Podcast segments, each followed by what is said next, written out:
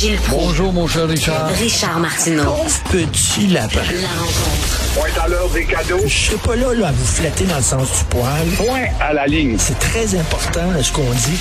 La rencontre Proulx-Martineau. Alors, Gilles, ça a l'air, c'est trop difficile d'être policier à Montréal.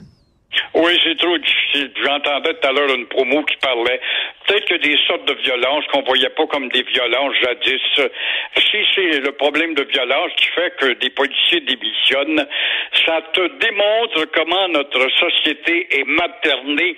On la prend par la main et on feuilletise sur toute la ligne, dans toutes les pores de la peau d'un individu. Comment les policiers peuvent-ils être découragés avec des conditions des plus envieuses?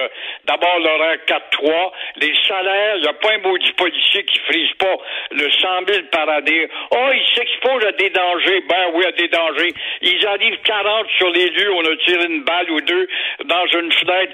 C'est ça qui te fait démoraliser. C'est ça qui te fait peur. Peut-être, par contre, au niveau de la chefferie, ont-ils besoin d'un chef qui les appuiera plutôt que de s'enfarger dans la déontologie, la maudite déontologie d'un braillard ou des braillards au pluriel qui vont aller voir justement au comité de déontologie. Mais on le prouve parce que tous les corps policiers au Canada demandent, et ça c'est tous les corps du Canada, ils répètent que la maudite charte d'abus, la charte des avocats, le cadeau de Trudeau-Père aux avocats emmène trop large au point où la police ne peut pas faire son travail. Mais le plateau que nous présente ce matin Yves Franqueur, il y a de la démagogie là-dedans. Il y a du syndicalisme. Bon, c'est effrayant, en 2022, 218 policiers ont quitté le service de la ville. Ils ont quitté à quel âge? Ils ont quitté au moment où ils ont leur pleine pension, au bout de 20-25 ans de carrière. Alors, ça me fait rire. On a beaucoup moins de candidats maintenant, et voilà qu'à Nicolet, rares sont les élèves qui sont intéressés à aller travailler à Montréal. Ça te démontre que la felutisation est une maladie qui atteint les cerveaux de la police également. Tu rentres-tu dans la police pour être une feluette? Tu veux être à la tête ou tu veux travailler dans un corps de police d'un petit village où oui. Tu vas avoir des problèmes à régler que le petit gars qui est avec son cerf-volant dans le milieu de la rue, puis c'est dangereux. C'est ça que tu vas avoir avec toutes les conditions de Montréal, bien sûr. Mais non, on voit qu'il manque vraiment au niveau de la formation de la témérité. Il me semble qu'avant, les policiers disaient hey, « Moi, je vais aller à Montréal. C'est là que ça se passe. C'est là qu'il y a de l'action. » On dirait qu'à ce temps, non, moi, je vais aller à Saint-Bémeux des Glinglins. Il y a 2-3 vaches, des fois, qui s'évadent. Ça va être ça, là, maintenant, mon quotidien. C'est quoi ça? Exactement, avec à peu près les mêmes conditions, les mêmes conditions que Montréal, peut-être avec 10 piastres de moins, mais quand même, ça va être facile. Je vais rentrer chez moi le soir à 4 heures, ou encore, je ne sais pas, je vais faire un minuit à 8, j'aurai pas de problème, puis je vais aller dans ma famille. Alors, ils deviennent donc, non pas des policiers en service 24 heures par jour, ils deviennent tout simplement des fonctionnaires, des ronds de cuir, des petits employés dociles à la queue leu-leu. Et vous voulez parler d'Hydro-Québec? Hydro-Québec, qui était notre fleuron pendant longtemps, n'est plus le symbole de fierté nationale. C'est un peu comme le mouvement Desjardins qui a été un fleuron depuis le départ des nommés Claude... Comment s'appelait le président dans le temps de la campagne de 95? J'oublie son nom, j'ai un trou de mémoire, mais il a été un homme merveilleux et qui travaillait justement à la tête d'un mouvement qui devait servir à épanouir le Québec.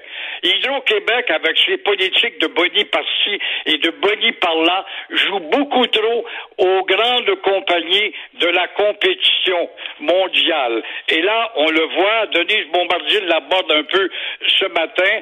Elle parle justement de Hydro-Québec qui flirte un peu trop avec, ça c'est des directives du gouvernement, qui flirte un peu trop avec des industries qui sont pas nécessairement les plus exemplaires écologiquement parlant. On veut avoir des industries d'électricité qui vont profiter de nos bas tarifs et Pierre Fitzgibbon, elle ne peut pas dire plus juste que ça quand elle dit justement il devrait apprendre à calmer ses transports envers ceux qu'il considère comme inférieur. Et ça, c'est tout à fait vrai.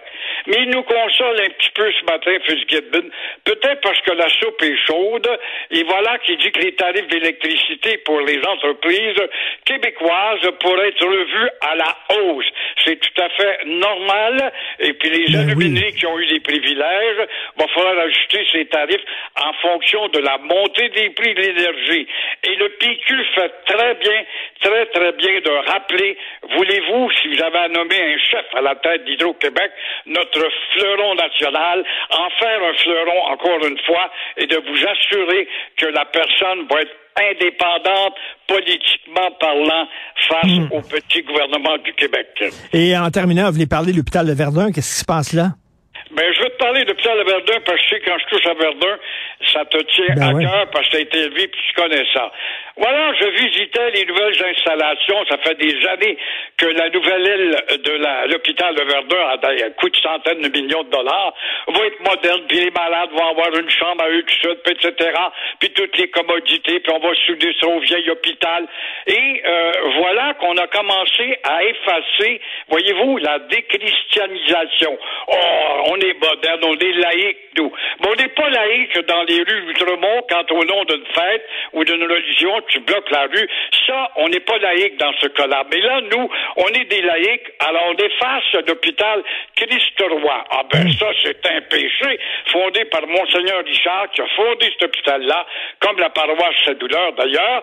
Et je regardais, je jasais avec les médecins, je vois votre nouvelle maquette, c'est très beau l'hôpital fusionné à l'aile nouvelle, mais on a enlevé la croix sur le pignon central de la porte d'entrée. Et le médecin hausse les épaules en me disant, bon, on est laïque quand même.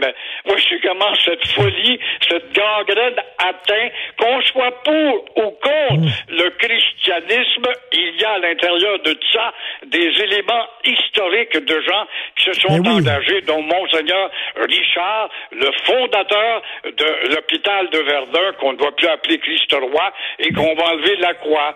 Mais par contre, dans d'autres quartiers, on n'est pas laïque et on ferme les yeux, nos oreilles et notre gueule quand on bloque des rues au nom de religion le samedi ou bientôt le vendredi. On pourra bloquer une rue pour se mettre derrière vers la Mecque, par exemple. On a le droit, faut respecter ça. On a le droit maintenant de dire les mots religieux seulement quand on sacre.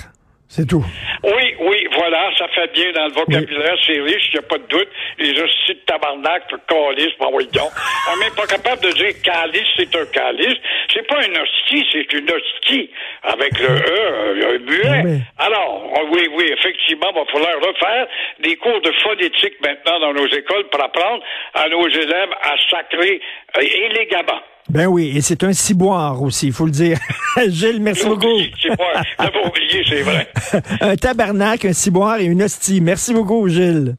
À lundi, au revoir. Merci à toute l'équipe qui m'appuie à la recherche. Charlotte Duquette qui a piloté l'émission toute seule. Merci beaucoup, Charlotte. Je parlais du film d'Elvis tantôt. Il y a la fille d'Elvis Presley qui est morte. Suspicious Minds, c'est une des plus grandes tunes jamais écrites. Vraiment extraordinaire, même si on n'aime pas Elvis. Quelle toune. Alors, Jean-François Roy, la régie, la réalisation, merci beaucoup. Tristan Brunet Dupont, merci beaucoup. C'est notre Elvis à nous, Elvis Dutrizac qui prend la relève. On se reparle demain à 8h30. Bye.